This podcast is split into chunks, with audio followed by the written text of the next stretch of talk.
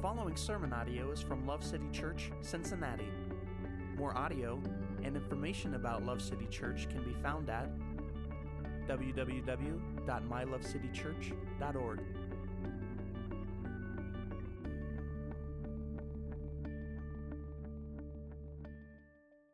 Turn with me, if you would, to Genesis chapter 1, and uh, we're going to start in verse 20. We are continuing this week in our series. It's called Our Story Begins. And uh, we are going through the first 11 chapters of Genesis. And um, kind of a big thousand mile view of what we're doing. The Bible is first and foremost God's story. Uh, but by his mercy and grace, he has allowed us to be a part of it. That's why we're comfortable saying that this is also our story. Uh, when someone asks you, hey, what's your story? Uh, we normally think about our own lives, maybe even um, a few generations of our family, where they came from, and uh, that, how, that, how that's led to where we are today. Uh, our hope through this series is that we will think much farther back, uh, that we will see that no matter who we are or uh, where we think we came from, uh, the history of our heritage traces back to the same place. Humanity is really one people, and we share the same answers to the four big questions of our existence. What are those questions? The first is origin where did we come from? Meaning, why are we here? Morality, what should we do? And destiny, where are we headed? These are the four big questions that philosophers and to some degree, scientists, the poets, these are the things we're all musing about, trying to figure out. Uh, these are the big life questions. Now, because God is the creator of all, uh, we ultimately come from the same place. We should have the same purpose. We should be governed by the same moral code, which, by the way, is summarized as loving God and loving people.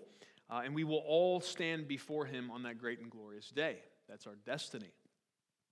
Uh, because God has poured upon us undeserved favor, your story is my story, and my story is your story, and God has let us be a part of His story. And this is the big idea behind this sermon series. So we're going to read Genesis uh, verses, uh, chapter 1, verses 20 through 31, and I will see what the Lord has for us, okay? Then God said, Let the waters teem with swarms of living creatures, and let birds fly above the earth in the open expanse of the heavens. God created the great sea monsters and every living creature that moves. Uh, so now we know where Nessie came from, so that's good. Uh, with which the waters swarmed after their kind, and every winged bird after its kind, and God saw that it was good. God blessed them, saying, Be fruitful and multiply, and fill the waters and the seas and let birds multiply on the earth. There was evening and there was morning, a fifth day. Then God said, Let the earth bring forth living creatures after their kind, cattle and creeping things, and beasts of the earth after their kind. And it was so. God made the beasts of the earth after their kind, and the cattle after their kind, and everything that creeps on the ground after its kind. And God saw that it was good. Then God said, Let us make man in our image, according to our likeness, and let them rule over the fish of the sea, and over the birds of the sky, and over the cattle and over all the earth, and over every creeping thing that creeps on the earth. God created man in his own image. In the image of God, he created him. Male and female, he created them. God blessed them, and God said to them, Be fruitful and multiply, and fill the earth, and subdue it, and rule over the fish of the sea, and over the birds of the sky, and over every living thing that moves on the earth. Then God said, Behold, I have given you every plant yielding seed that is on the surface of all the earth, and every tree which has fruit yielding seed. It shall be, good, it shall be food for you. And to every beast of the earth, and to every bird of the sky, to everything that moves on the earth which has life, I've given every green plant for food. And it was so. God saw all that he had made, and behold, it was very good. And there was evening, and there was morning, the sixth day. Praise God for his word. Uh, these verses give us an account of the creation of biological life. Last week, we saw God kind of started with the landscaping, got the environment ready for life, and now we see biological life come on the scene. Uh, the birds, the fish, the mammals, and lastly, humans. Uh, what someone believes about the origin of life is perhaps one of the biggest factors that shapes their worldview. Now, tragically, there are many today who question the reliability of this account that we just read. Uh, every religion or school of thought seeks to answer the question of origins. Where did we and everything else on this planet come from? Uh, in modern times, it has become increasingly prevalent for people to believe that life and the environment we have here on earth that sustains it were not created but simply happened. The thinking goes that natural processes uh, over long amounts of time, along with some cosmic luck, has led to the diversity of life we observe in our world today and the little blue planet that happens to sustain it. Uh, the most popular theory is that there was an explosion that started the universe, and from that explosion, different elements coalesced into stars and planets and galaxies, and we kind of won the cosmic lottery here on Earth. Uh, all the right factors came into play. Uh, that theory continues from there. Uh, amino acids formed into proteins, and that formed into cells, and over time, those cells evolved into the incredible diversity of biological life that we observe on Earth today. And there are many who believe it is archaic superstition to attribute life to a creator. And almost act as if someone who believes the biblical account of creation should be pitied as a simpleton or opposed even as a dangerous fool. There's some people that go that far. My hope today is that we can think together and really stretch our minds to assess what is most reasonable to believe about these things. Uh, I use the word believe intentionally because uh, Michael J. Fox doesn't actually have a DeLorean that we can go back in time and see how these things happened. And so, whether you believe the biblical account or whether you believe in things that other people have said, you are operating on belief. Now, some people aren't happy with that or willing to admit that, but that really is the truth because we can't go back and verify for sure empirically. Um, belief can and should be based on evidence. We should say that. But any notion that these things we're talking about can be proven one way or the other using the scientific method is an overreach. Now, there are people that think it can, but really you can't because uh, real science is based on observation. And uh, as of now, we don't have a time machine. So who knows? Maybe someone will come up with that. Um, it is very unfortunate that some have framed these things as a de- debate between religion and science. Uh, someone doing good science is looking for truth, the same way a person of faith should be seeking for truth. We're really doing the same thing.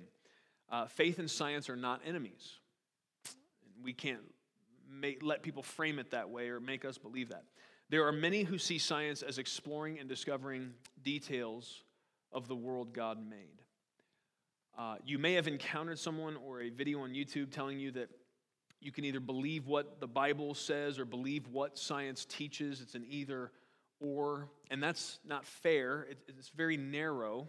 And this narrow view, it, it does not account for many brilliant people in the scientific fields who see no conflict between their work as scientists and their faith uh, as followers of Jesus. And you don't have to be a scientist per se to be well read, understand how things work, um, and be able to uh, agree with much of what we've learned from science, uh, but also see the Bible as true. Those don't have to be in conflict. Some people act like they do, and uh, we shouldn't uh, let that stand. We definitely shouldn't believe it. Now, it's important for us that we don't make enemies out of people who don't believe what Genesis 1 says about God creating all that exists. And it's listen, it's easy to fall into that trap, especially when those who believe, when it's real hard sometimes to feel nice about somebody that believes you have to be kind of dumb to believe what you believe, right? That kind of just feels personal right off the jump. It doesn't feel good. Um, there are those who see people that trust the Bible as enemies. And they don't have a whole lot of nice things to say about those of us that believe. Uh, sometimes they'll go so far as to accuse us of mental illness. That's the only way you could believe this fairy tale that Genesis lays out. Um, but we need to make sure we don't let the real enemy get us into a combative posture with people that don't believe what Genesis 1 says about creation. Uh, we don't need to take that personally. We don't have to jump to God's defense in a, in a defensive way. Um, that's not what he would want us to do, uh, and it doesn't help us reach the ultimate goal. Romans 12 18 says this If possible, so far as it depends on you, be at peace with all men. So far as it has to do with you, be at peace with all men. Now, does that mean everybody's going to be trying to be peaceful with you? No, right? Oftentimes they're not. But on your end, the bridge of peace should be down and you should be looking to find uh, common ground and looking to uh, be a peacemaker. Jesus said those people are blessed. So this means we must love those who hate us and be patient with anybody that struggles with doubts. Um, something that will help us not to get caught in that trap of being offended or feeling defensive about our faith or our God is we understand there's a lot of different motivations that lead people to trust and believe in random chaos over ordered creation. Sometimes it, it's helpful for you to try to come uh, out of your own perspective and put on someone else's shoes and understand it's, it's very, you know, typically what Satan wants people to do is dehumanize the other person, uh, draw a caricature of them in your mind, and basically get to the point where there's no nuance. This person's just bad. And uh, they, want, they want them to do the same thing about you so that there's no way we're going to have any kind of constructive relationship building or conversation. Uh, and we, we, can't let, we can't let the enemy succeed at division. And so we got to think about the fact that a lot of people are coming from different motivations. Because you, you could be saying, well, as much as someone may scoff or at, at a Christian believing the Bible, sometimes there's Christians that will scoff back that, well, how could you believe in random chaos and look at the mathematical probabilities and do you really understand what you're saying? This is nonsense, right? So that, that divisive and um, combative posture is not helpful. We, we understand sometimes people are in that place of rejecting what the Bible says and embracing this idea of just naturalistic, chaotic uh, assembly of all that exists. Sometimes that comes out of a place of really deep pain. Sometimes people have a hard time squaring uh, an idea of an all powerful, really good God and all the pain that they have suffered through or experienced or seen other people experience. And so that leads them to the conclusion then that the God described in Genesis and the rest of the scriptures must not be uh, the, the answer to where we came from. Uh, now, if, if they would talk to somebody that loves the Lord, has a Bible in their hand, and is willing to spend some time with them, they could come to a place of understanding that their pain uh, and the fact that they've had struggle in this life does not mean God is not good or that He is not perfect or that He is not for them, uh, or the other inference being that He's not powerful. Uh, sometimes people Sometimes people's motivation is they've just been shamed into believing that. There's certain people that go into, say, academic settings. Uh, maybe they start college. They may have a vibrant or semi vibrant faith. They trust the Lord. Uh, they believe what they were taught as a child, but then they, they, they, may come into an environment where to believe that, they're being stigmatized, they're being uh, hurled upon with insults, uh, and maybe basically backed into a corner. And, and sometimes I think people, out of shame, just kind of shrink back from that and aren't willing to uh, tell people that seem much smarter than them that uh, they disagree. And so sometimes people get boxed in in this way that it wasn't something they were seeking after. They weren't. They didn't necessarily have animosity towards the Lord or His people. They just got stuck in a corner. Um, and we should have compassion for somebody like that. Uh, either of the two people we've described thus far, uh, and the motivations that could lead to a more naturalistic uh, viewpoint. Uh, the, the third thing we have to understand is, and, and, this is true of the other two, but it's it just kind of as a broad junk drawer uh, we, we got to remember, man, that there's a deceiver and people are deceived. Uh, people don't know the truth. And so we can't be angry with people about that. And we need to also be humble enough to realize that even today, as we stand here, those of us who have put faith in the finished work of Christ, our eyes have been opened to the truth of the gospel. We still struggle with, to, in varying degrees, with things that we're deceived about. We're still being uh, enlightened and set free from our own sins and struggles, are we not? Or is, did everyone else in here reach perfection already and I just missed the bus? I didn't get on the perfect bus? Was that okay? So, no, we're all still working through this stuff. And so, a humble assessment of ourselves will help us to be compassionate on the person that um, is deceived about all the way at the beginning. They've, for whatever reason, bought into the lie that it makes more sense that all of this just kind of assembled, uh, including biological life, than the alternative, which is that it, has a creator. Um, one, one example of, of sometimes how that deception works and can become kind of systematic in the 60s, there was an experiment done uh, by two scientists named Miller and Urey. And uh, what they did is they put, they put some chemicals into a beaker that they said basically mocked the uh, conditions of the early Earth, right? So they put some stuff in there, and this is supposedly kind of the primordial ooze that the Earth would have been at the beginning, right? Kind of like the stuff that made the Ninja Turtles ninjas. Um, something like that, right? Kind of this uh, crucible for life. And so you've got this chemical soup, and they shot some uh, electricity through it to simulate lightning. And uh, what they got was some amino acids uh, beginning to assemble into, into proteins. And we're talking the very basic building blocks of what could then lead to life. And uh, not, you know, we didn't have a living cell come out of this. It was just some, some of the building blocks that, that could have, if many other things happened, become a living organism. And this experiment was touted in textbooks up until 1995. Uh, and it, it wasn't, it was in the 70s or 80s when they figured out, first of all, this, this doesn't really support uh, macroevolution like we think it does. But secondly, the issue is that uh, that chemical composition they were using, they come to find out based on new science, that probably had very little to do with reflecting how the early Earth really was. So the point is, science textbooks for 30 plus years, almost 40 years, uh, were showing kids in school, hey, look at this experiment that happened right here, and this points to the fact that if you know some lightning shot some stuff billions of years ago, that this could have led to life out of nothing. Uh, you know, come to find out that's not true. So people are deceived for all kinds of reasons. Sometimes it's personal. Sometimes it's the fact that uh, there are dark forces in the world. Uh, and sometimes it's just flat out people don't like the idea of a God that can tell them what to do. That is it sometimes. And, and when I was a younger man, I think I probably boxed everybody in that. I just assumed, okay, well, if, you, if you're in, in the camp of being a atheistic evolutionist, well, then you just you just hate God and you don't and that's not really true. That's not fair. We need to be more nuanced than that and understand that people are coming from a whole variety of different places.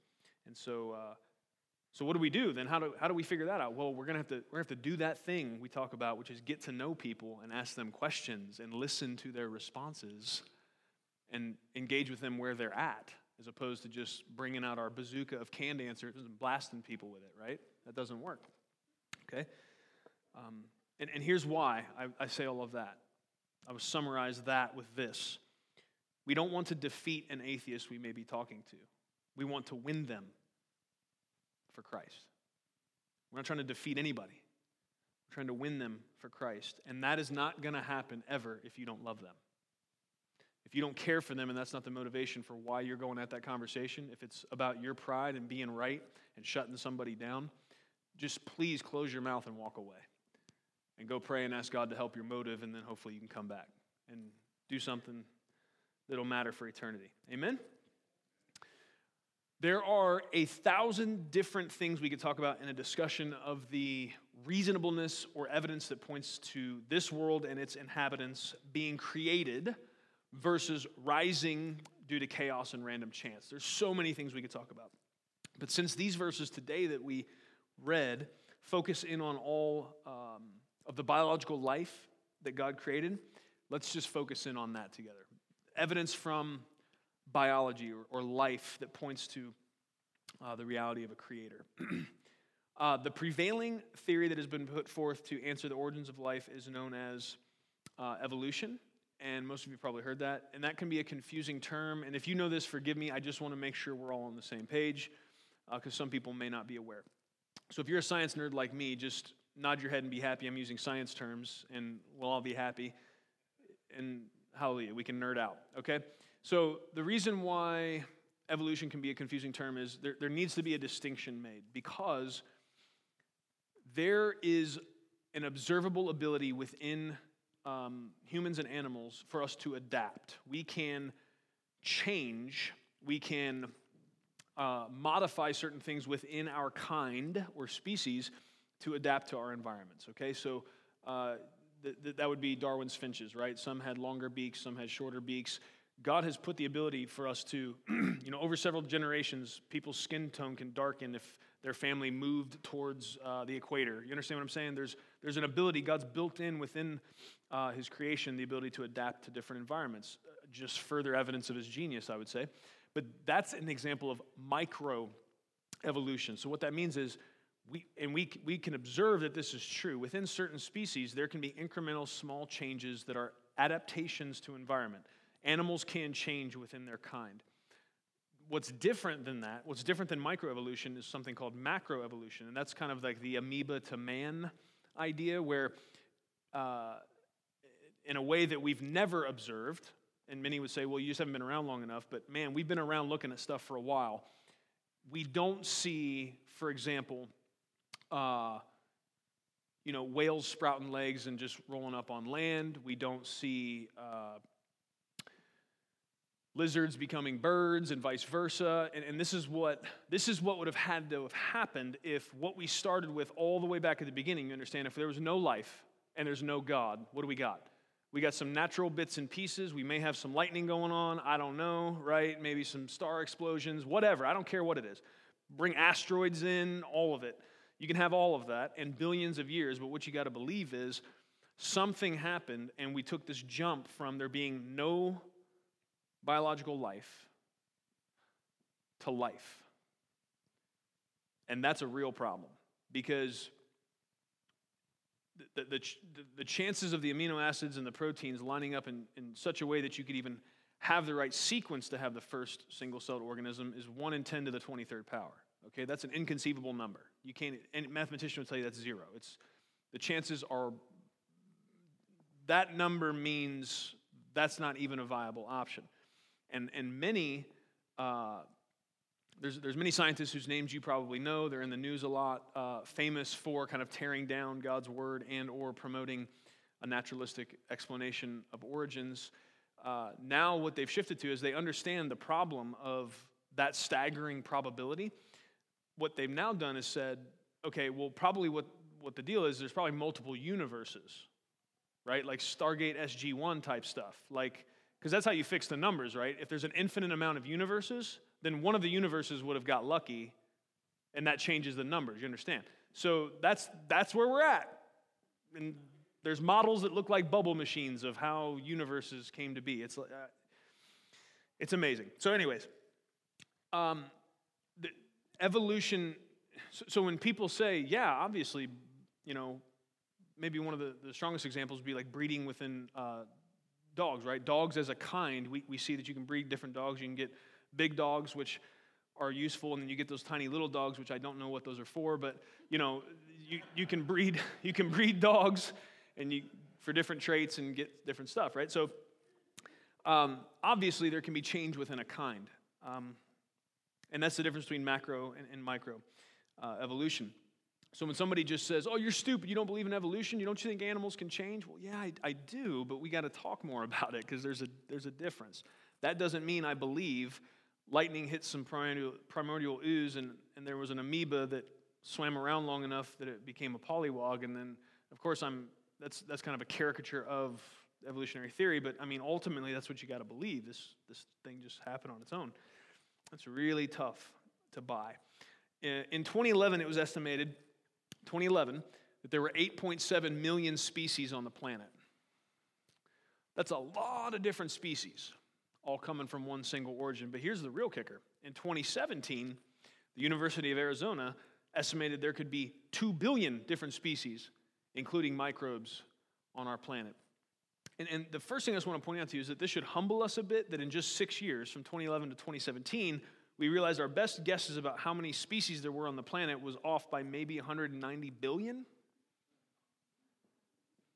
Shh, maybe we should sit down, you know, just chill out a bit.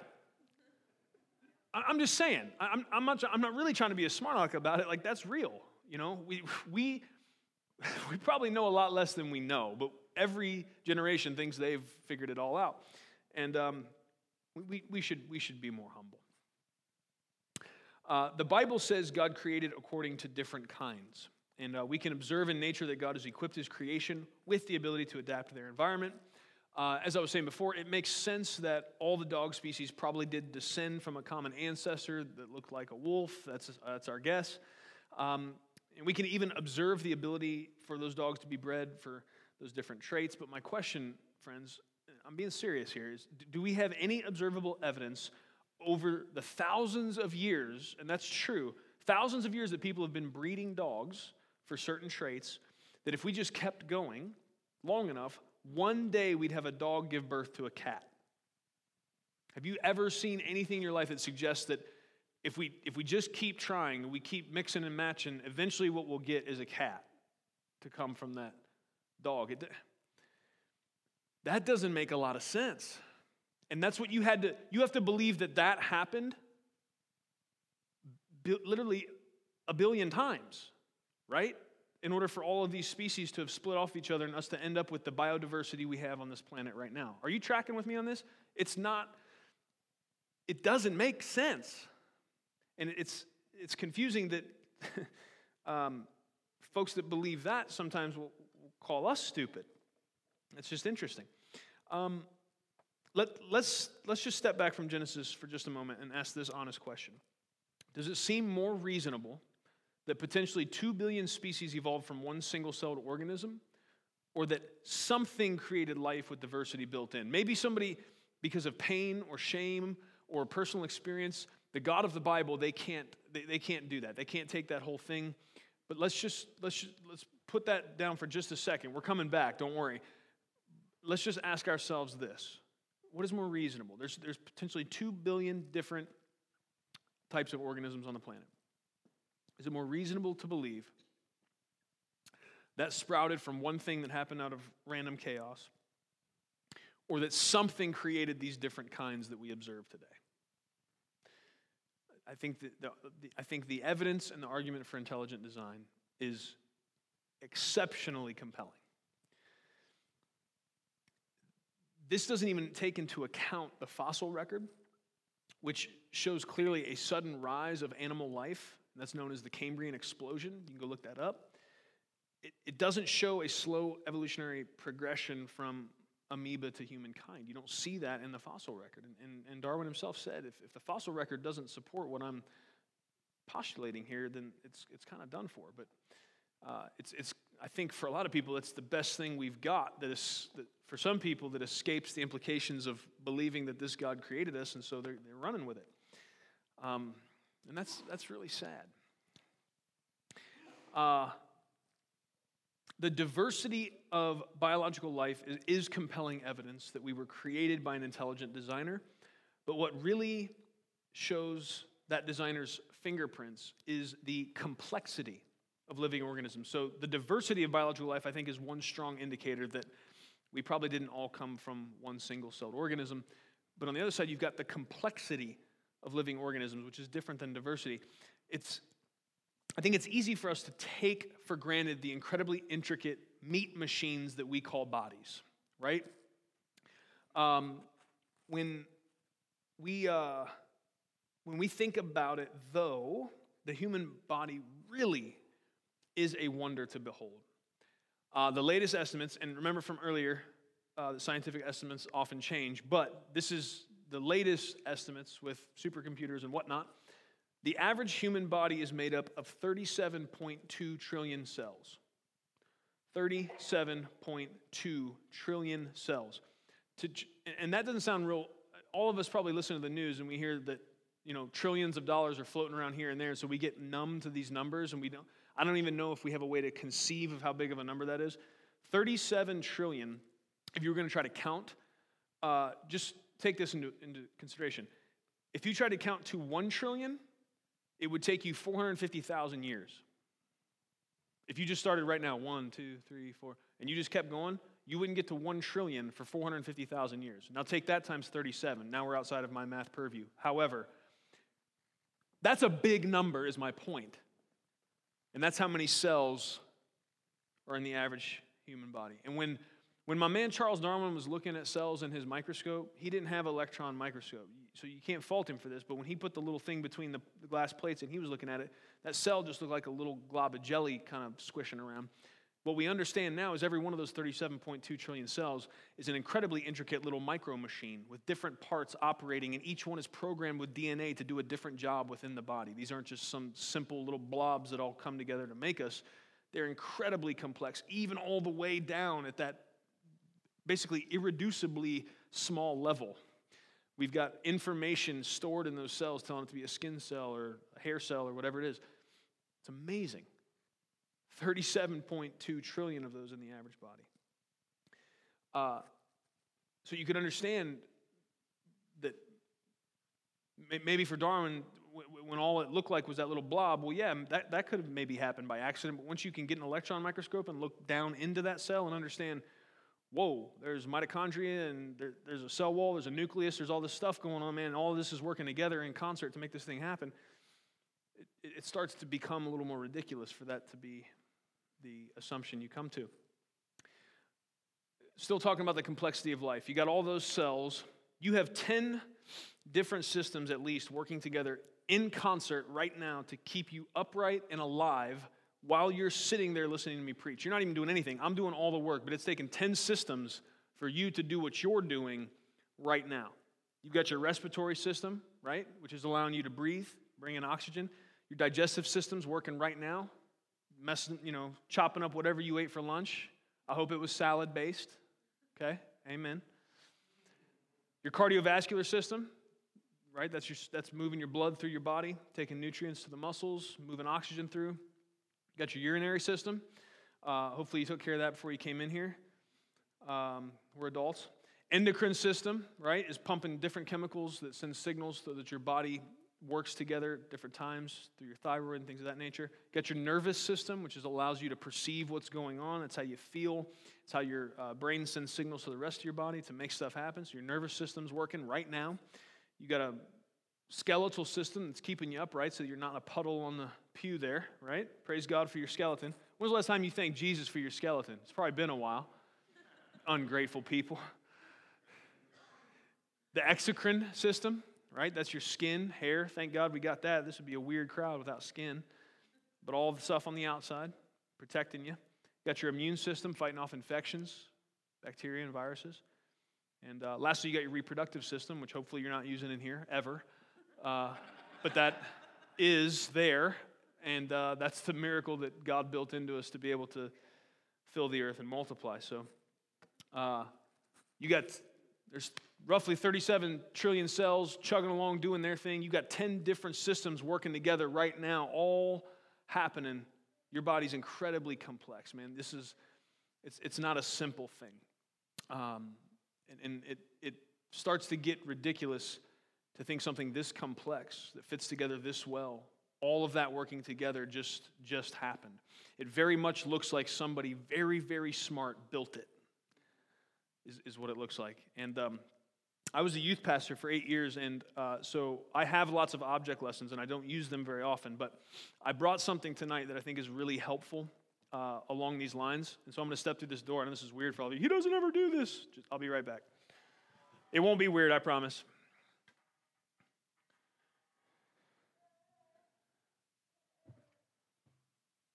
I put it back here because human attention spans are devolving, not evolving. So, all right. So here's what we have. You guys have probably heard a idea floated that, um, and it's somebody kind of arguing along these lines. If you were walking along outside and you found a Rolex on the ground, uh, what would your assumption about that be? Right? You find this incredibly complex piece of machinery, very finely tuned to do a job. Would your assumption about that Rolex you found on the ground be that uh, through random processes it just self assembled? Or would you think that somebody made that Rolex? And this is something that uh, the Lord showed me years ago, and I think it, it bolsters the argument because I think, you know, for some people, the, the jump from body to Rolex is a little bit is a little bit of a disconnect. But I, I want to ask you this. So here's here's what I have. I have this 2 by 4 and I have this 2 by 4 and I have a single nail. Okay? So that is three parts. About as simple as it could possibly get. Okay? And so and take the incredible risk of putting these together right now. Are you nervous? Don't be nervous. I'm going to lose my man card if I can't do this right in front of everybody. That was the risk I took, though. Okay, ready? Done. No clap, no nothing. teach you guys how to church, man. I don't know. Deal is. Okay, so now what do I have? I have something that resembles uh, a wooden cross, something maybe you would see along a roadside or see uh, maybe even, I've, I've been hiking before and come upon uh, old cemeteries and stuff. So here's my question. Yeah, if, obviously, if you come across a Rolex, you're going to assume that was made.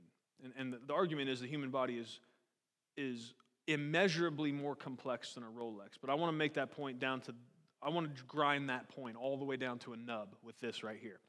Here's what I want to ask you. If you were hiking in the woods and you stumbled upon this, this three part creation that I just made with two boards and a nail, what would your assumption be?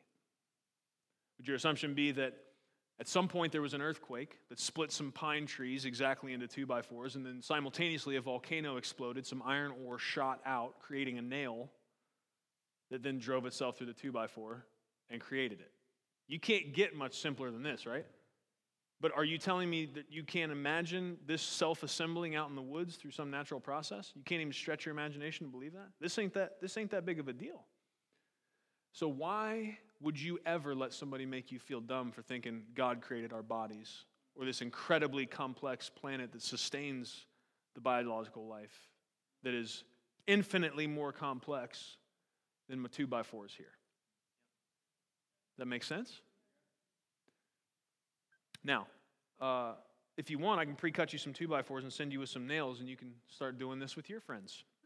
Okay? Hold on, let me get my hammer. Amen. That's real simple, and I'd never believe it did by, it came together by itself. How do we look at the wonder of God's creation, from biological life to the environment He created for us, and, and come to that conclusion? It, it's, it's, it's kind of mind boggling when you put it in those terms. The question is uh, what is more reasonable to believe? What is reasonable, right? We, we got to, I, I want us to be nuanced, intelligent, love filled people when we talk. And I don't want us to sound stupid. We, we don't want to talk in terms of proving. I can't prove that God created the heavens and the earth. But I can show you reasonable evidence that if a reasonable person were to take in that evidence, they would come to a reasonable conclusion. That's what we're talking about. What's most reasonable? That's the lane we want to stay in. Friends, if I, as I've said before, none of this proves that our God is the one who created the universe and all the life in it, but it does show that you don't have to be a simpleton to believe that He did. Uh, Romans 1:20 tells us the creation declares the glory of God, and it, it really does. If you think about it, if you take a look around, the creation does declare the glory of God. Uh, but this is not the only evidence we have that the Bible is telling the truth right? Because the Bible doesn't just answer the question of origins, I told you about earlier. It gives us the most clear eyed view of the rest of those questions that we talked about morality, meaning, and destiny. Look at verse 26 with me again, would you please? Then God said, Let us make man in our image according to our likeness, and let them rule over the fish of the sea and the birds of the sky and over the cattle and over all the earth and over every creeping thing that creeps on the earth. You see, the Bible provides for us the most clear eyed view of origins. Where did we come from? Of meaning. What is our purpose? Our purpose is we were created in God's image to rule in His stead, to obey Him and serve Him and enjoy Him forever. That's our meaning. Our morality flows from His very character and nature, His goodness and His mercy and His great love for us. That, that, that is what answers for us the question of morality. And it's very interesting that this, this image language that God said, Let us make man in our image, it comes up again later in the scriptures, and that speaks to the destiny God has in mind for us. Romans 8:29 says that those whom God foreknew he also predestined to be conformed into the image of his son. And so God's original vision for us, his great hope is that we would he, he would make us in his image, that we would bear and reflect his good character. We mess that up. We're going to hit that here in the next few chapters. We sinned. That, that image God gave us, that perfect reflection of him, it was marred and it was stained by sin. But it's beautiful for us to see that really what God's doing in, in his redemptive arc is he's we're, we, we are heading forward to a beautiful future that he's laid out for us, but really in a lot of ways we're returning back. You see, Romans 8:29 says he's conforming us into the image of his son. God's original vision was that we would be made in his image, and he wants us to return to reflecting in that beautiful way that we did originally before sin of reflecting his image. So, yes, we are moving to a, a destiny of uh, uninhibited relationship with him, but wasn't that what he designed us for at the beginning? You see, this arc kind of comes back on itself, and all of this story ties together. Genesis just gets the thing kicked off, but the entire Bible is really about one thing it's about God's desire to have a people unto himself. And it shows the lengths he's willing to go to to have that. That he would create us, that we would betray him, and that he would instantly go into this beautiful plan of redemption. We, we trace it through the patriarchs, through the judges and the kings, the time of the exile, the birth of Christ. All of it goes together, dear friends. And what the Bible is telling us is God's story, which He has made our story. And it's the story of His vision being fulfilled, and that's us and Him forever. That's what He wants. That's what He's working towards. And He's invited us to join Him in working toward that end. Not just in our own pursuit of holiness in our lives personally, but also in proclaiming the good news of the gospel to those who are deceived in various ways and doing that in love. I praise God for the beautiful truth that though we have sinned, King Jesus came and lived the life that we couldn't, died the death that we should have, and rose from the grave. God didn't just have a plan, He walked it all the way out. Everything He said was going to happen has happened, and everything He's declared will come to pass. My question to you today, dear friend, is have you trusted in that good gospel message? Have you acknowledged that your sin is the reason why Christ had to come? Do you understand that you are not perfect and that God is, and that creates distance between us and Him? But that He didn't abandon you that way, that He's built a bridge and He's made a way through Christ that you can come to Him. And He's not asked you to be perfect, He's not asked you to uh, somehow earn your righteousness. He's asked one thing from you Will you believe me? Will you trust me? He's given us so many reasons, friends, from the beauty, the complexity, the diversity of creation to his faithfulness throughout his plan of redemption. He's given us all of the evidence we need that he is a good and a faithful and a trustworthy God. The question is will you trust him? Will you trust him? Praise God that if you will today, the Bible says you can go from darkness to light, from death to life, from slave to free. And that is God's will for you in Christ Jesus. May we be a people that passionately seek for truth. May we be a people who love those that disagree with us. And may we rejoice in the diversity and complexity and beauty of all that God has made for His glory and our good. Amen. Let's pray. Father, we come before you in the name of Jesus. Lord, we thank you for the second half of the first chapter of Genesis. Thank you, Lord, that you've given us your word. Thank you, Lord, that it reveals to us who you are, how mighty and powerful, how creative you are, how worthy you are to be worshiped and to Lord, your word, it creates for us a, a, sense of safety that we can surrender to you and know that it's going to be okay. Somebody so mighty as you that can create all that we see by the power of your words. Somebody that's got the vision for that somebody with the love and the motivation to create. Lord, you can be trusted. You are worthy for us to submit our lives to you. Lord, help us to do what Romans says and for our lives to be a living sacrifice. We thank you, you don't call us uh, to, to die in your name, but you call us to live for your glory. Help us, Lord Jesus, to do that well. Help us to be in constant awe of all that you've made. Help us, Lord, to be thankful for the bodies you've given us. To take care of them well, to understand how marvelous and miraculous your creation really is. Help us to see the beauty and the diversity of biological life. Lord, everywhere we look, when we see a bird fly, a squirrel scurry up a tree, God, may we, may we not come to the place where those are just common things for us, Lord, but may we stay constantly in, in a place of awe as we should. May we be able to really believe in and may, may it resonate with us that Romans 1:20 says that the creation declares your might and your glory and your power. Lord, thank you for all that you've made. Thank you that you've made us. And thank you that you've let us be a part of your story. We praise you, Lord. We worship you. We exalt you. You're the only one worthy. And we trust you. It's in Jesus' name we pray. Amen. Thank you for listening to audio from Love City Church, located in Cincinnati, Ohio. Feel free to make copies of this message to give to others, but please do not charge for those copies or alter the content in any way without permission. To give or find out more about Love City Church, visit www.mylovecitychurch.org.